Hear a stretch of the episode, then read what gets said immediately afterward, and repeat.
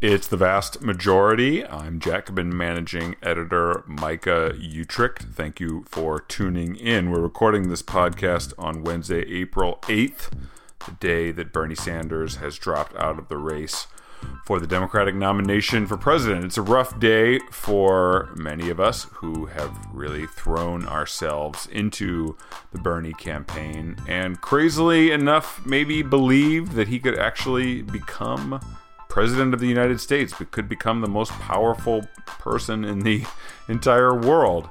Uh, and the just wild, you know, oscillations between thinking that Bernie never stood a chance and then the primaries kicking off and Bernie actually winning several of them leading us to believe that actually maybe Bernie could sweep this thing to this point where we are now wrestling with what it will mean uh, to live in a world uh, yet again, as we did after 2016, uh, a world where Bernie Sanders is not running for president and likely will not be running again. Uh, it's it's a bit of a feeling of whiplash, uh, trying to get our, our head around it. And I wanted to get a kind of immediate read on this moment from two people who have been both observers and participants in this movement Marianela D'Aprile, who is a, an elected member of the Democratic Socialists of America's National Political Committee, and Eric Blanc, who has been on this podcast before. He's a regular contributor to Jacobin, author of the book Red State Revolt, and a surrogate for Bernie during the 2020 campaign, traveling with the campaign all over the country. And before I get to that discussion, do have to mention it feels a little uh, mercenary on the same day that Bernie is dropping out of the race. But Meagan Day and I wrote a book, which you probably know about if you're a regular listener to this podcast. It's called Bigger Than Bernie How We Go from the Sanders Campaign to Democratic Socialism. And it's a book that we wrote because we feel that we have been given a really once in a lifetime opportunity to transform American politics. It's an opportunity that's been opened up from Bernie Sanders himself. We now know, of course, that Bernie will not be our figurehead in the White House, uh, but he has opened up a wide range of possibilities that we really can seize if we choose to in this moment. Uh, and we tried to write a book that could speak to people who were inspired by the Bernie campaign and want to know what we should be doing next. So that book is still for sale for 40% off at the versobooks.com website, as well as available for $12.95 at jacobinmag.com slash store. It's a book that we tried to make relevant to the current moment and to the kind of questions that we are wrestling with in this discussion that I had with Marianela D'Aprile and with Eric Blanc. Here's our discussion. Marianela and Eric, welcome. Hi, Micah. Hey, good to be on. So let's just start from the base level. How are you guys feeling upon today's news? Um, I feel like I should pretend to be really positive to psych everybody up to, for the fight because I know that's politically accurate, but the truth is, on a personal level, today was shitty. Yeah, yeah. Today sucked. I think I I actually someone texted me the the press release that Bernie was dropping out, and I audibly just kind of I didn't scream, but I exclaimed like, "No!" Just by my I was just by myself, um, and I think that that that has just been my state for the rest of the day. I'm pretty yeah. angry. I think is my yeah. baseline.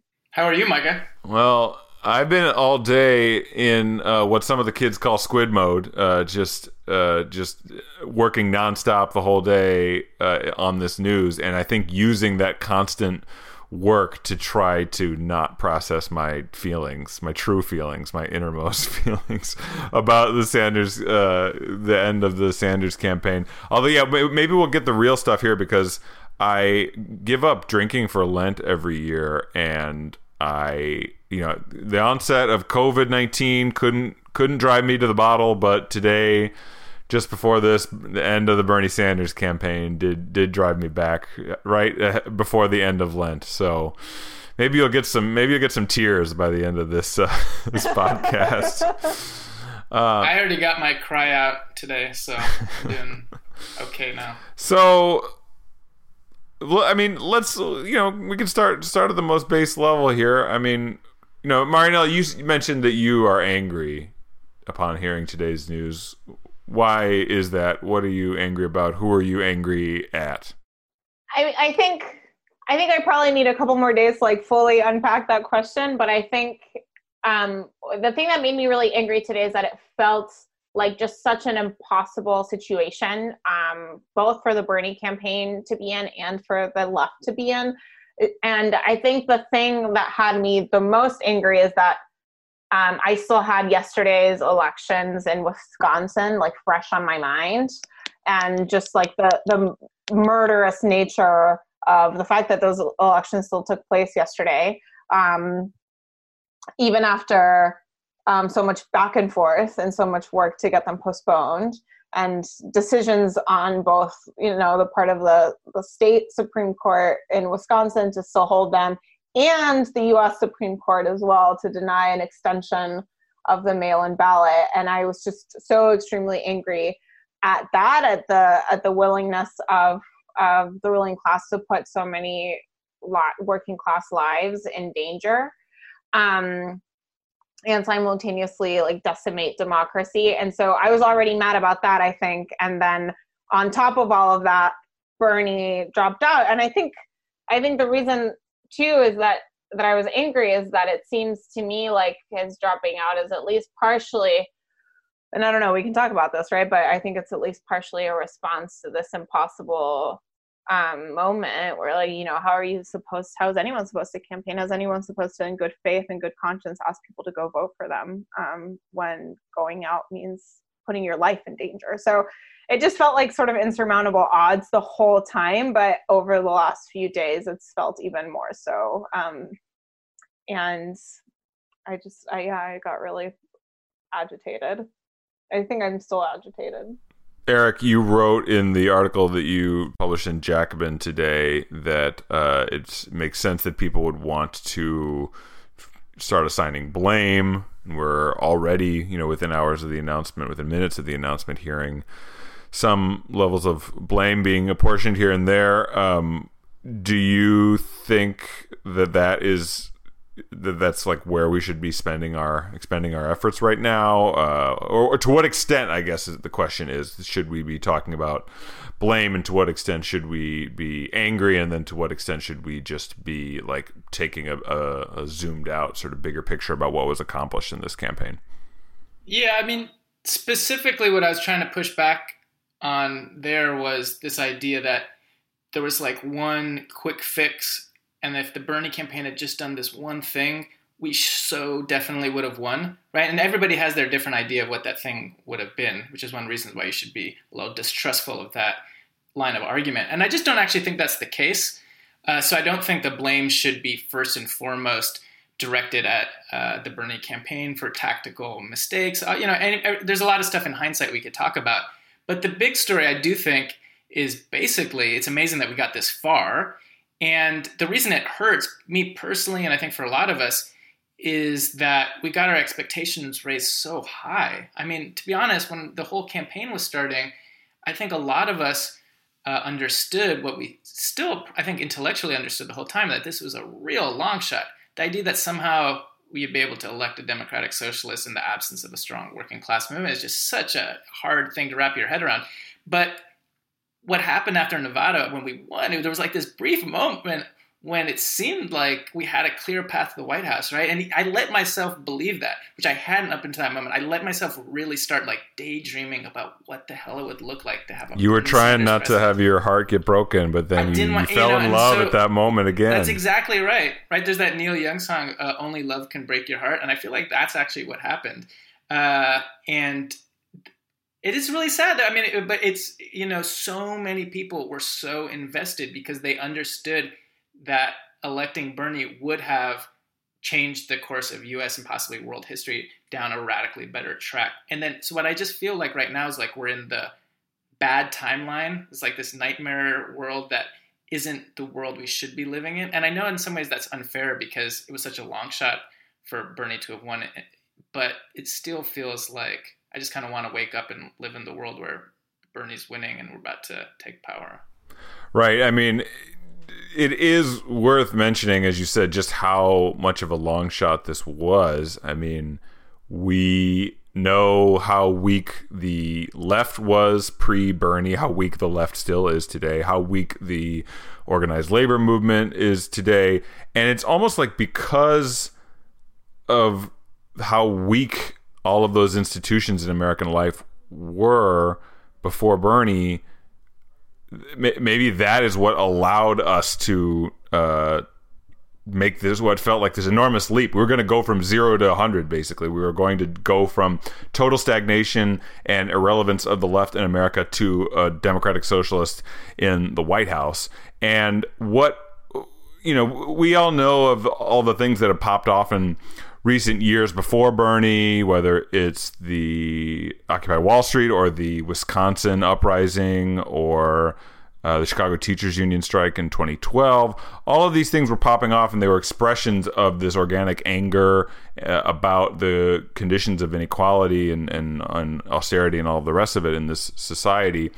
And what would have been a, a more normal situation would have been the emergence of a figure like Elizabeth Warren to kind of collect some of that roiling progressive energy, right? But then uh, put it in a in a sort of safe direction, like a, in, in an electoral direction that wouldn't uh, totally you know be be completely threatening to the Democratic Party establishment and to capital and to all the other villains in society. I mean, that would have been the the more typical way we would expect something like this to go. That a sort of opportunistic person like Warren comes along and can capture some of that energy. But instead, what we got was a real ass Democratic socialist, a dude who used to say stuff like, uh, "We should abolish the CIA and we should."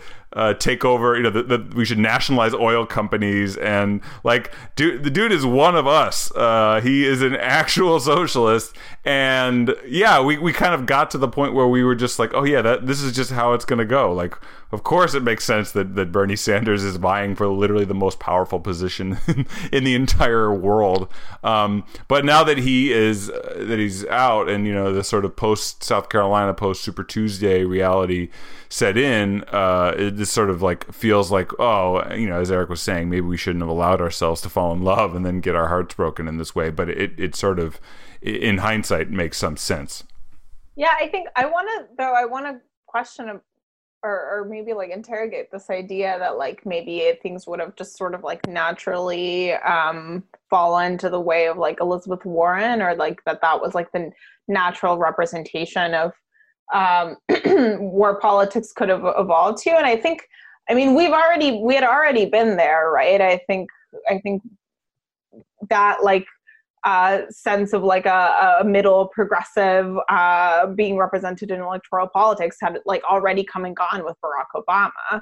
And so right. I think that like actually Bernie was like extremely and his campaign were just extremely representative of, of of the polarization that's happened in the American political landscape. Yeah, and and not just that. I mean, I felt this very strongly when I was in Iowa knocking doors for Bernie that I would knock on people's doors and give them the pitch about Bernie and they were people who were not super invested in politics didn't pay very close attention but I, I gave them the bernie pitch about medicare for all and everything else and it wasn't that they didn't agree that we needed those things. It was almost like they didn't believe that winning those things was possible. And like the Obama campaign both opened up the space for people like us to you know millions of other people especially young people to want to go beyond the kind of uh, empty liberalism that we saw in the Obama campaign. But it, the Obama campaign also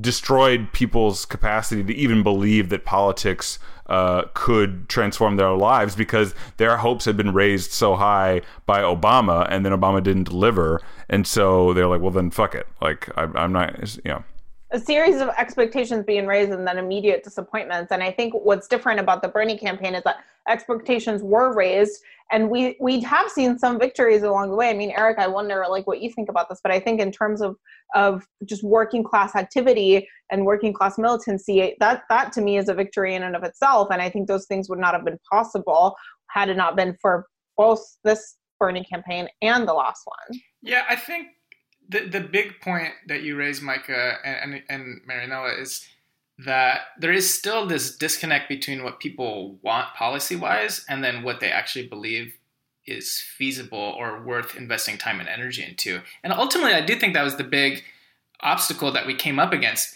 because obviously the Democratic Party and the corporate media is going to try to destroy Bernie. Like we, we actually knew that was going to be the case. Uh, the big sort of X factor was whether beyond you know people who already committed Bernie folks, how far could we activate working class people after it's not just Obama, really decades of uh, neoliberalism, atomization, labor movement defeat, right? So the the sad reality is that we made it far, but not far enough, right? It's it's not like it was just the existing left was activated. You know, it, it's it's actually you know amazing that Bernie won California, 30, 40 percent of the Democratic Party electorate, you know, was willing to ignore literally everything that those in power told them to do and side with us. But the reality is, there was, a, I think, a majority of the Democratic primary electorate that just didn't really believe, based on their experience, that something better was worth fighting for. It's not that they were against it. They, you know, all the polls show people support Medicare for all, etc. But there was still this just sense of powerlessness ultimately. And I don't think, you know, I don't think we can just overnight make that change. That being said, as Marianela mentioned, there is a process of working class recomposition and uh, insurgency that began, you know, in some ways before Bernie, but that Bernie certainly spurred with the, uh, you know, teacher strikes and just generally raising people's expectations and giving a sense that you could fight. So I think the big question now is the extent to which the Bernie campaign's legacy will be the folks who were inspired by his message continuing to fight. And that's, you know, remains to be seen. Yeah, so Eric, can you just talk about that a little bit? I mean, if we're going to be doing a kind of overview autopsy of the campaign, um, you have written at length in a book and many times in Jacobin about the red state teachers strike wave as well as the strike the teacher strike wave that extended beyond red states. Um, th- this is something that you've been one of the only ones to kind of beat the drum on. That not only did the Bernie Sanders campaign achieve all these things in terms of you know we already know that it's helped make Medicare for all a, a you know over the American people are overwhelmingly in favor of Medicare for all according to many polls people have had their minds changed about the whole idea of democratic socialism all, all, all those kind of policy questions you know things that are that are quantifiable in surveys but then there are also uh, what what you know socialists would call a working class self activity. I mean, there's the teacher strike wave. There's right now in the middle of the coronavirus crisis, uh, people are going on strike in massive numbers outside of the uh, you know the trade union apparatus. They're like just deciding to organize strikes with their coworkers at companies like Instacart and Whole Foods and elsewhere. So, can you just talk about how you see the campaign uh, interacting, the Bernie Sanders campaign interacting with that kind of working class self activity with with strikes and and that kind of uh, worker activity. Right. The big story is that Bernie, unlike any candidate of the Democratic Party establishment, actively encouraged and promoted and legitimized uh, kind of unruly mass activity. Right, calling uh, for support for strikes, saying that strikes are important, uh, other forms of protest and so part of what that translated into was that supporters of the Bernie campaign in 2016 and then again this time have played a really integral role in a lot of these strike movements. It's, it's not the case that most workers today or, or in the teacher strikes were primarily striking because they you know were inspired by Bernie it's a little bit more nuanced that what happened is Bernie inspired a core of activists who helped play a leadership role in pushing these strikes to happen and in helping lead them. And so you did see that in West Virginia, in Arizona. Uh, a lot of the core strike leaders were first politicized through the Bernie campaign. And it's not a coincidence that, again, now um, you saw that in the 2020 Bernie campaign, Bernie's number one supporters were teachers, right? So you have this really kind of back and forth reciprocal action between electoral campaigns spurring strikes, which in turn spur like wide levels of uh, teacher activism, which in turn then becomes a base for the Bernie campaign this time. Um, and you know the, what happened with DSA's emergence, I think, uh, is a similar dynamic. I'm sure Marianela can speak a little bit more to that.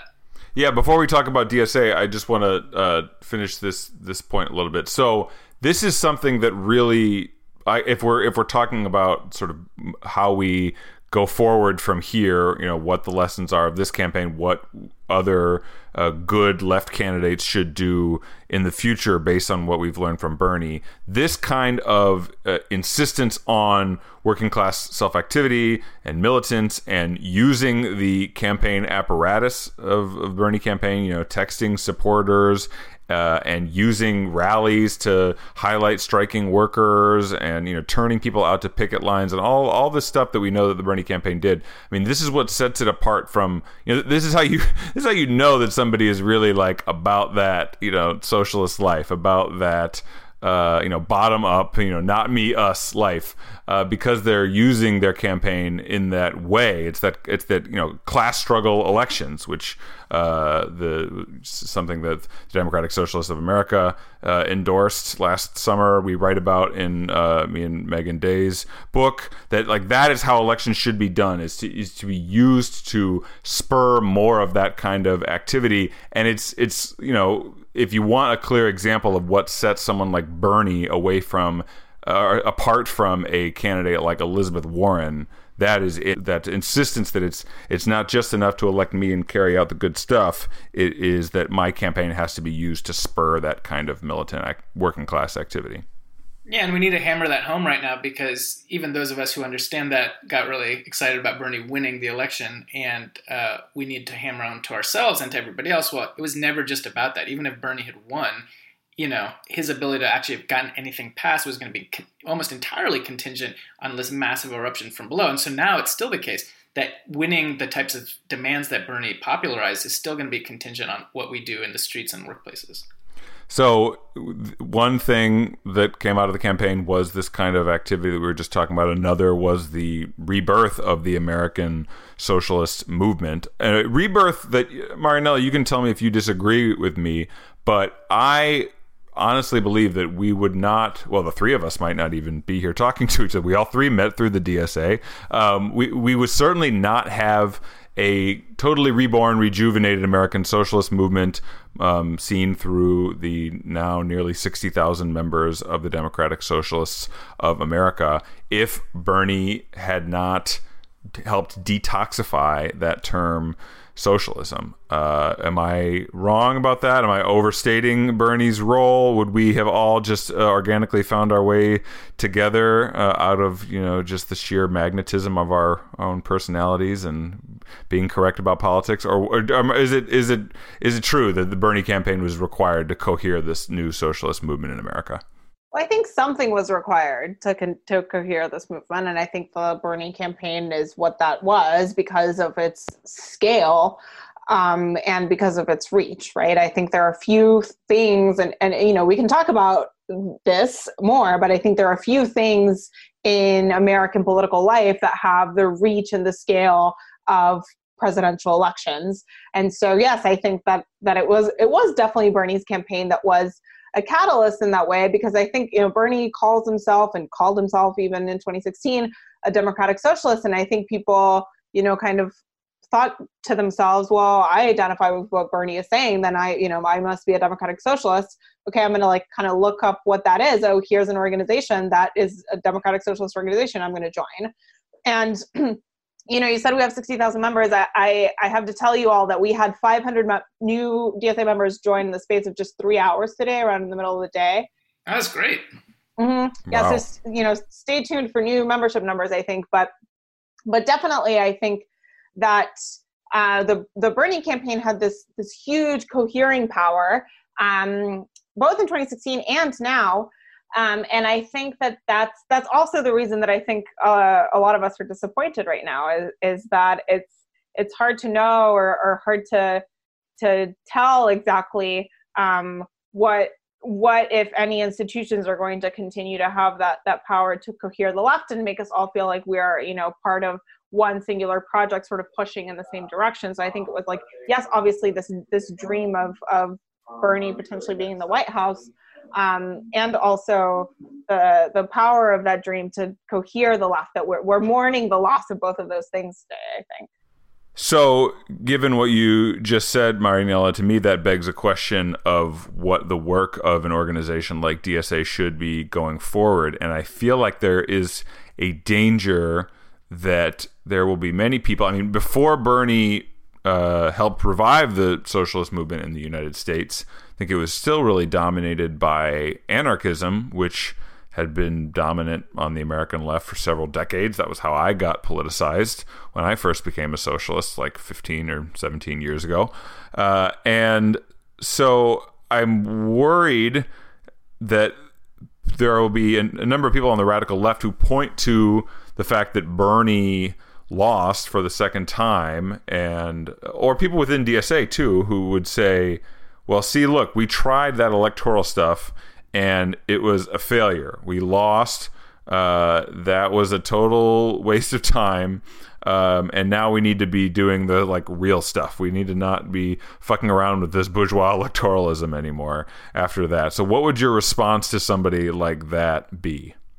Well, I think, yeah, great question. I think it was never going to be easy, and I think we hear this a lot, and and sometimes it just ends there. But I think what that means is that we have to look at examples of both what our comrades in other countries have done in in recent history, but we also have to look at you know history of those who came before us. And I think it's it's it's not enough to just say okay we well we sort of tried it once and like now we know that that's a dead end um, and i think we have to continue there's a few things we have to do i think we have to consolidate on the wins that this last Bernie campaign um, has that we've made through this last Bernie campaign. I think that that can mean a few different things. I think that means both redirecting energy into fights like the fight for the Green New Deal, like the fight for Medicare for All, which I think resonates now more than ever. Then all of these things that I think we as socialists have been fighting for for a really long time, um, and now I think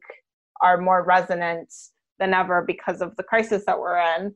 And I think we also have to um, think about you know what else what else we do and think about yes definitely going beyond elections and going beyond a single candidate um, and i think that you know micah that's what you were mentioning earlier this idea of class struggle elections and to me what that means is that um, we have specific tactics that work to name the enemy that work to raise the expectations of the working class that work to agitate people, and that the goal of class struggle elections is not simply to get someone elected, but it's to, to build working class organization and to put people into motion. Um, and I think that that's what's happened with the Bernie. Um, with the Bernie campaign. And I think now it's the responsibility of socialists to continue to consolidate that energy and, and to continue sort of guiding it. I, I was reading a few weeks ago this metaphor of, you know, working class energy is kind of like steam um, in an engine, and it needs the the structure of the engine, the pistons to sort of direct it. Um, and in a lot of ways, that's what organizations do.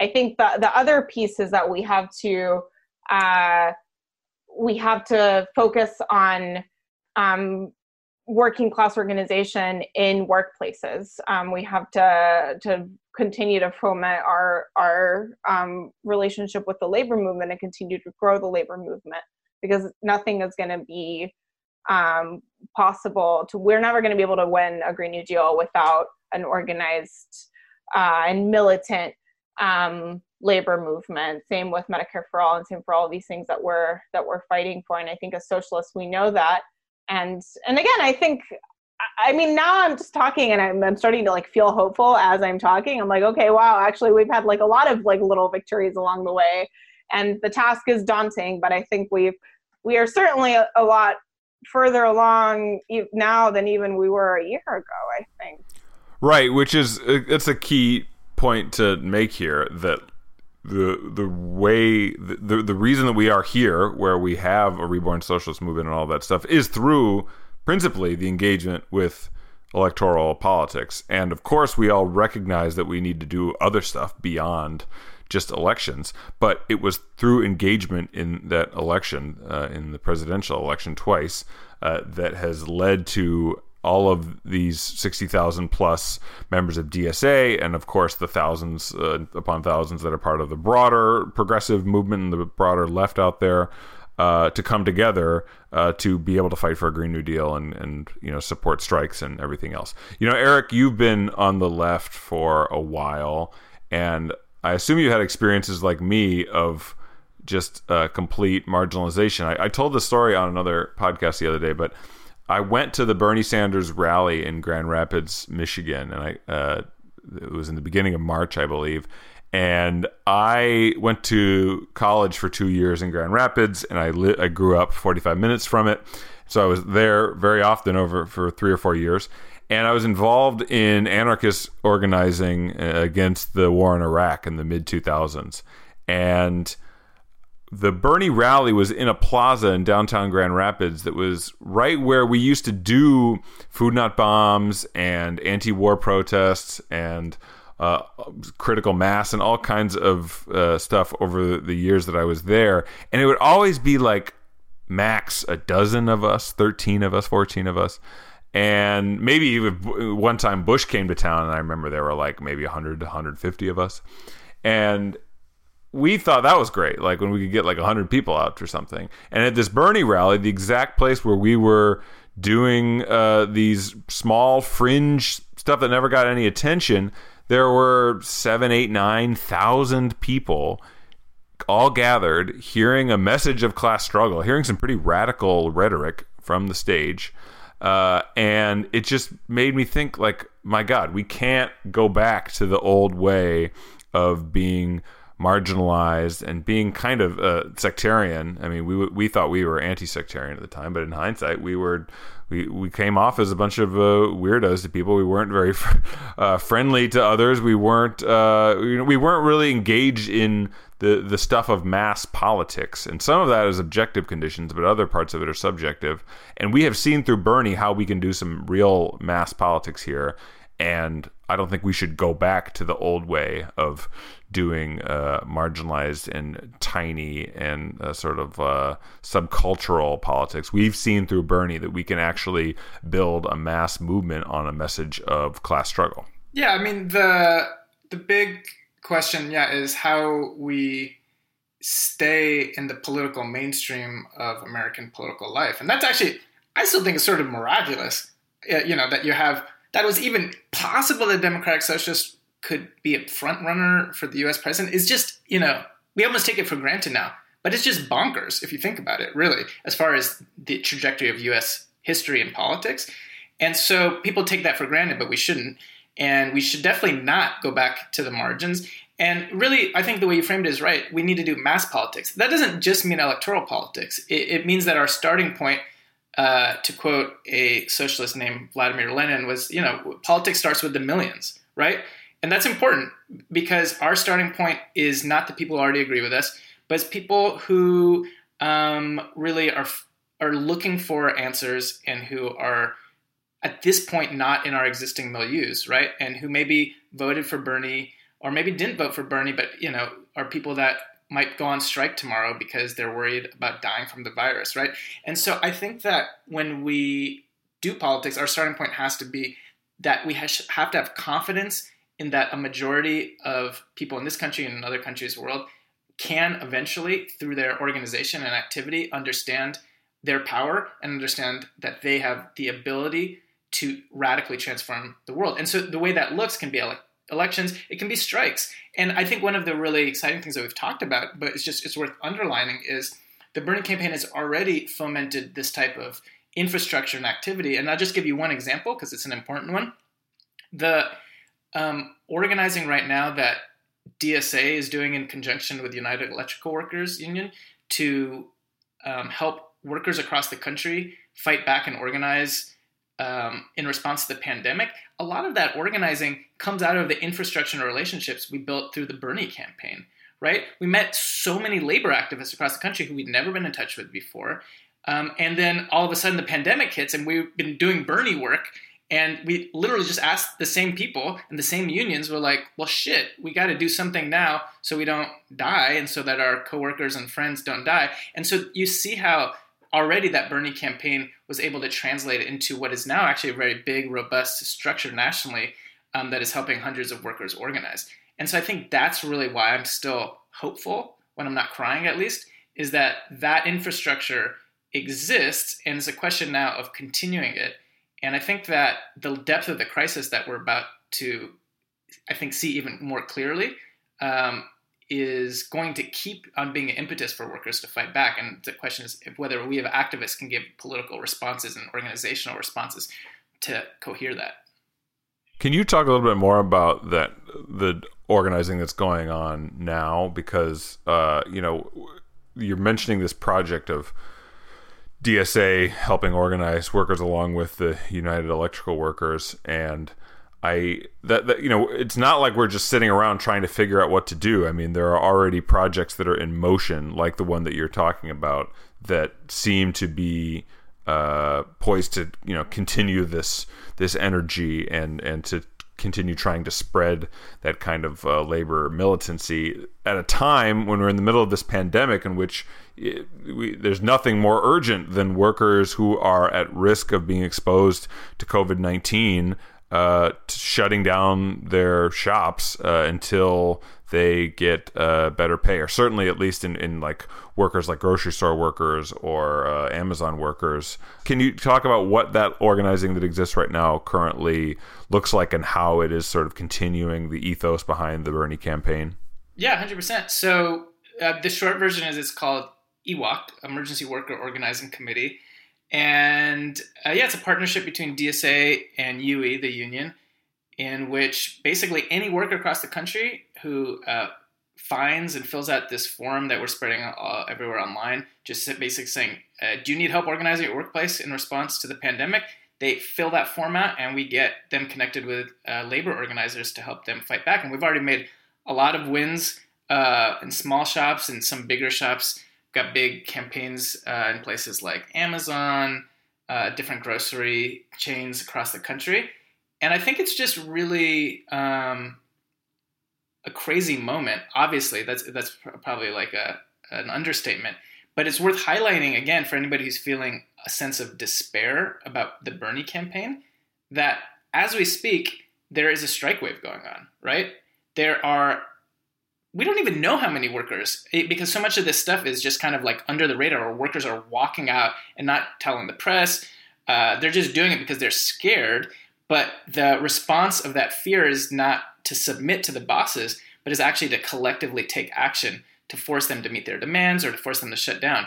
And so we're actually in this moment that's very pregnant with possibilities um, that i think should give us some hope not just for um, the left, but really for a revival of the labor movement in the way that because you have these strikes, but also because you just see the system exposed for how rotten it is, and also the necessity, I think, for something like Medicare for All is just so obvious to so many people right now. I'm not sure if you all saw, but there was this recent poll where the support for Medicare for All spiked. So I do think that crises expose systems, and when people are fighting back, that's a very explosive mix.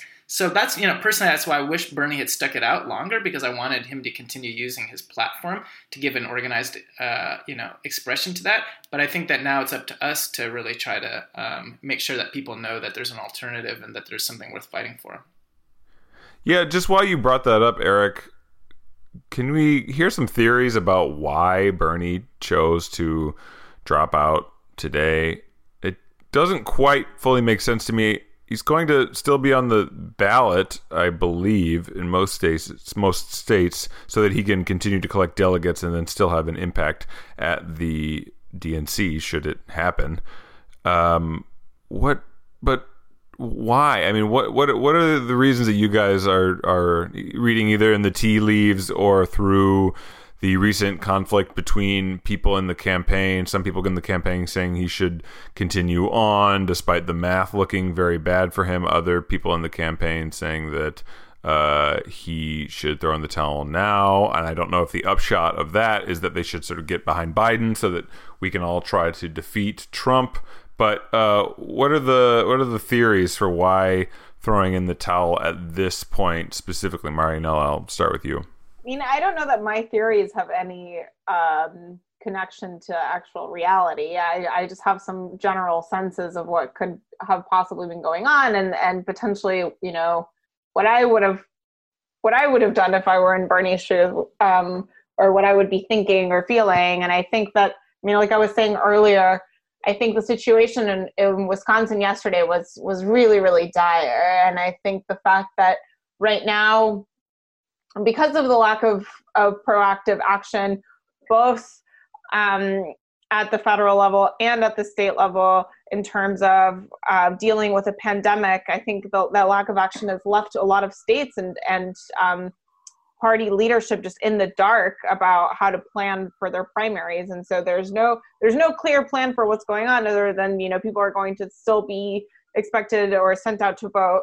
Um, in extremely dangerous and risky conditions. And I think the reality of that makes it so that if you're campaigning for president, you're in this really difficult position of having to ask people to go vote and put their lives at risk or or not do anything at all. Um, and I think, you know, we've seen Bernie over the last several weeks sort of pivot all of his efforts and his energy and, and sort of his, his campaign to dealing with the COVID crisis. And, and perhaps he, he sort of saw um, those two things as being at odds right like being able to like actually deal with the crisis and and acknowledge the reality of it and asking people to vote for him for president were perhaps at odds with each other i don't think that's the entire story by any stretch of the imagination but i imagine that that was probably at least one factor but i know eric probably has other thoughts I you know I don't have I don't really have an inside scoop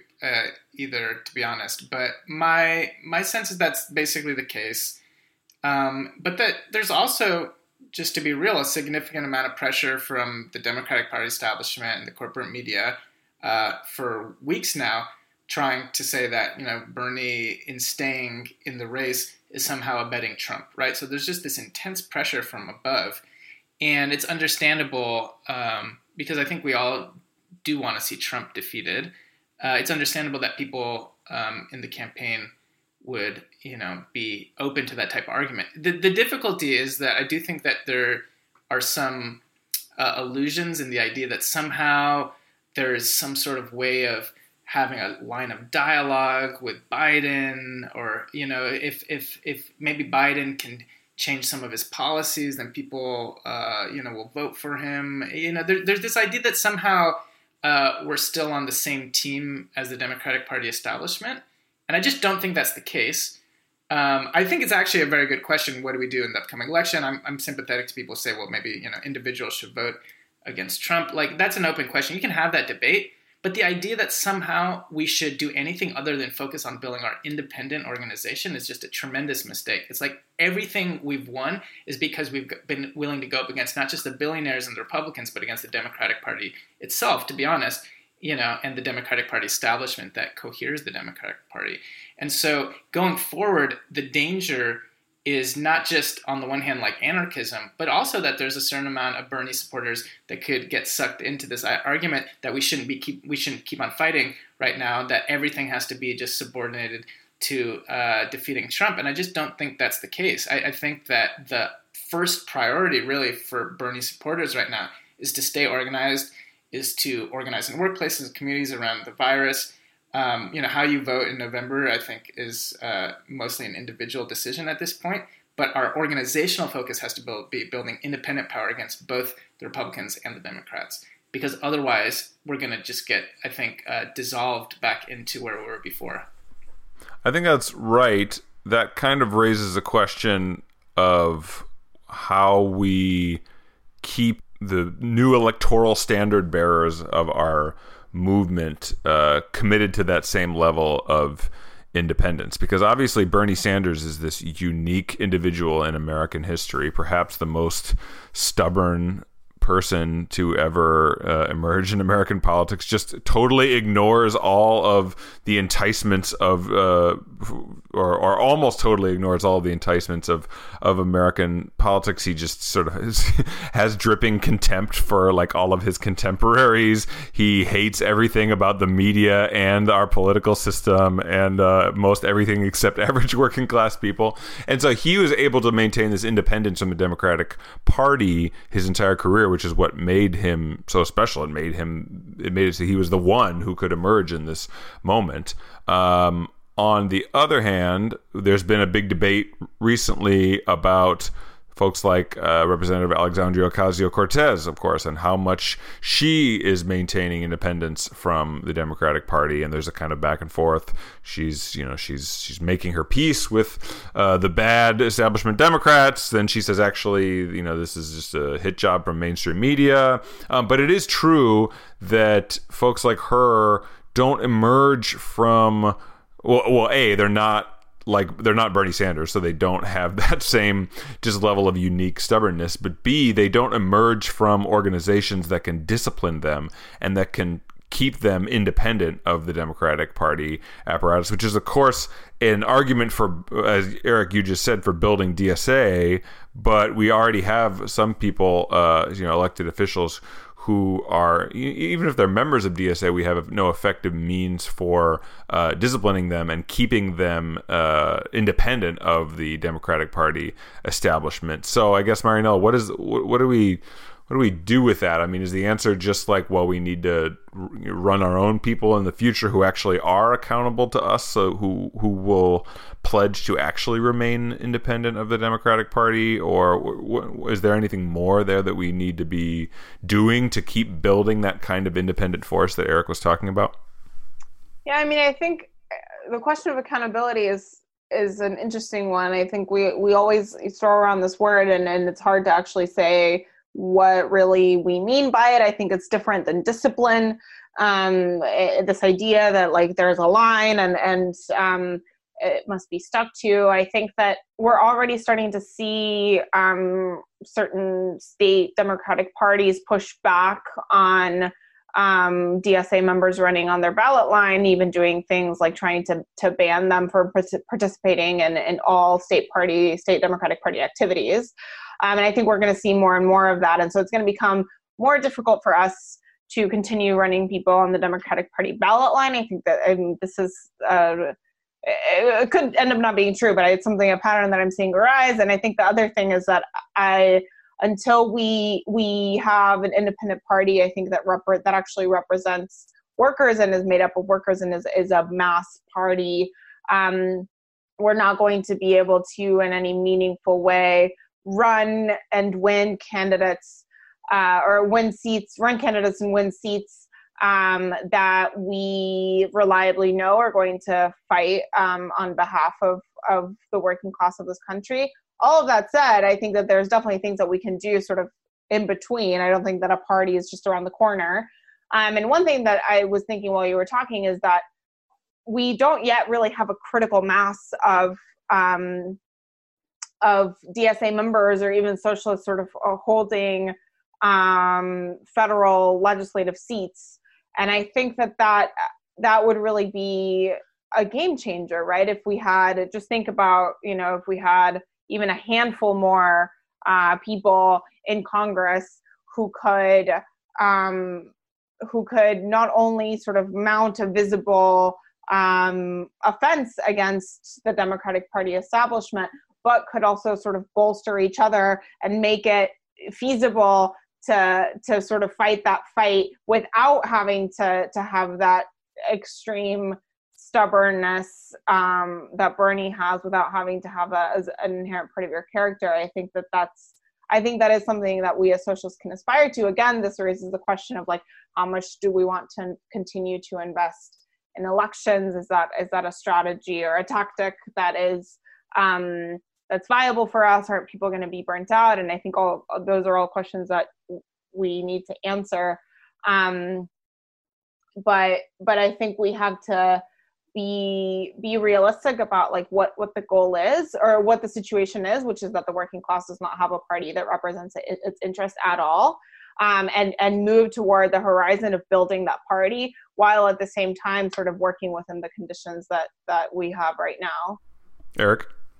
Yeah, the I agree with Marianela. I, I think that just what I would add is um, the importance of elections is also on a local and statewide level, and I, and I do think that our ability to start kind of building uh, the types of infrastructures we need is, in some ways easier on that level uh, because there's uh, a our organizations don't have to be quite as strong to win some of those races, so there's uh, we can win more.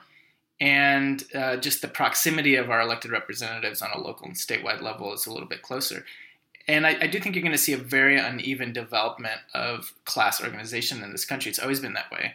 And so we should look towards places like New York, California, Nevada, places really where anywhere where Bernie did really well, I think is is indicative of that there's something going on and that actually in some places we already have a pockets where we have a majority ready for you know social democratic democratic socialist politics and we can be really ambitious and if we're able to show in a state like california or new york what types of material changes having a strong labor movement in conjunction with elected democratic socialists can do, that's going to be the type of inspiration that I think we're going to need to be able to win a presidential campaign, right? Because that goes back to what we were talking about before, where there's all these people who agree with Medicare for all, but to be honest, think that maybe it's pie in the sky, right? But if we're able to show that electing class struggle candidates with a movement to kind of put a bite behind that can make changes on a local and statewide level, then that's going to raise people's expectations and show that we mean business. And I think ultimately that's how we're going to build a stronger socialist movement. It's, it can't just be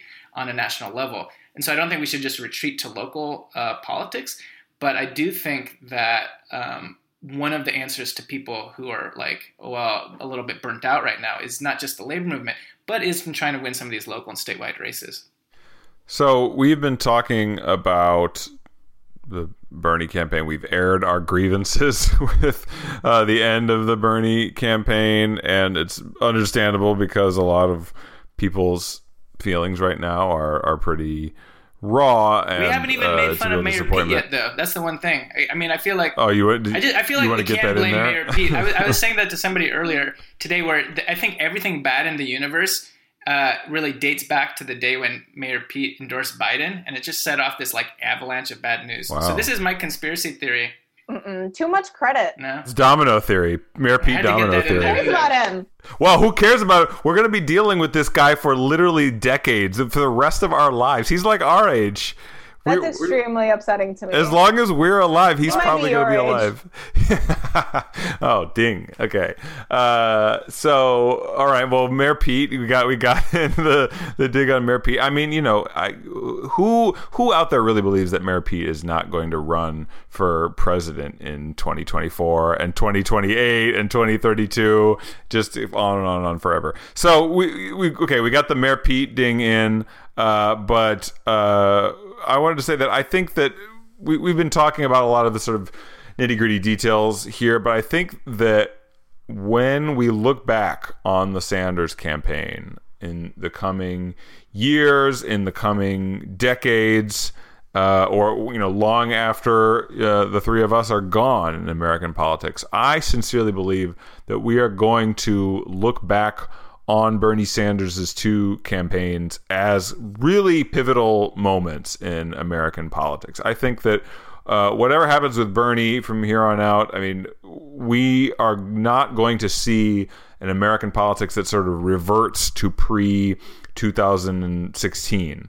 Uh, you know, socialism being laughed out of the room, uh, politics uh, policies like Medicare for all or free college for everyone not being taken seriously.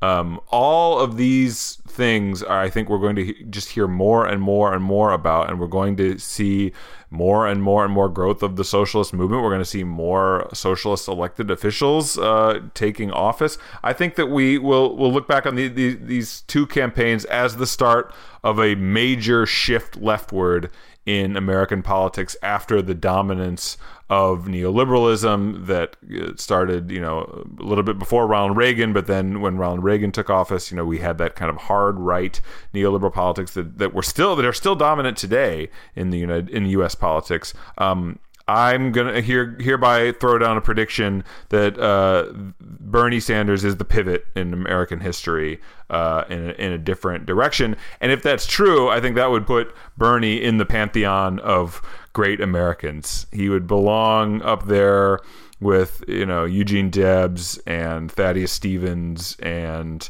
Martin Luther King and you know name name all the great American figures in political history you can think of. I think he'll he'll belong up there.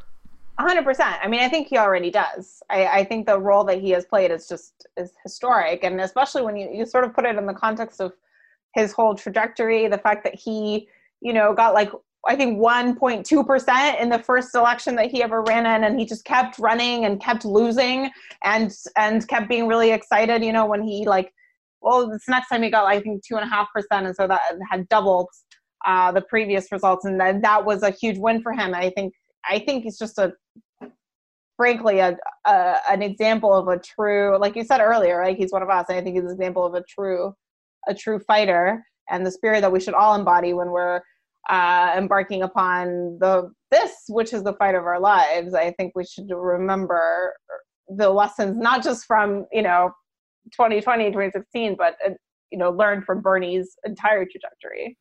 Yeah i think that's a really good point. And, and I, I'm a little bit less certain, Micah, um, but I'm optimistic, which is to say that I think it really depends on what people do, right? So I, I was listening to Bernie's uh, speech today, and he said, you know, 2 million different people gave money to the campaign. So what those 2 million people right now, tonight, decide to do, one large part, I think, determine that trajectory. Because if those 2 million people keep on organizing and keep on fighting – and build off the momentum, then I think what you're saying will be right. But that's important because it's it's also incumbent upon us as organizers to make sure those 2 million people don't just go home and get demoralized, but keep on fighting. And I think one of the reasons that uh, is a source of optimism is that the campaign was just like a really beautiful and powerful experience. I mean, I think that's one of the things that maybe gets lost a little bit in some of the articles and, and like the punditry but for anybody who's involved in it, it was this very human, moving thing where you just met so many lovely human beings who sacrificed for each other and got nothing, you know, personal out of it other than kind of the joy of struggle and the joy of giving to other people. And it's that ethos it kind of gives you a gleam of what a better world could be like. And I think that because that touched people, I think in a really kind of personal way, that is a hard thing to take away. So even though people are hurting right now, you kind of get a sense of how humanity could be different and how society could be different. And I think ultimately that's maybe just as important an impact of the Bernie campaign. Well, onward then to that better society. Hopefully, we can hopefully this will be the start of something uh, not the ending i very sincerely believe that it is not just because i want to make myself feel better as i'm shedding tears for the end of uh, bernie's campaign i don't know if you guys were watching the live stream when he announced the end of his campaign today but i was whew, i was i was tearing up that was that was good. And then, then I had to edit all of these uh, reflections on his campaign today, and I'm just like crying. I'm reading Eric's. Eric's is making me cry. I'm moving on to Meagan Day's. I'm crying. It's just like they're all making me cry. But it's all all the tears are to be uh, it's to be to be worth something. We're able to build that bigger movement. So thank you guys for being a part of that movement, and thanks for coming on the podcast to talk about it. Thanks for having me. Yeah, thanks. Smash capitalism. That's right. Onward. No surrender. No regrets.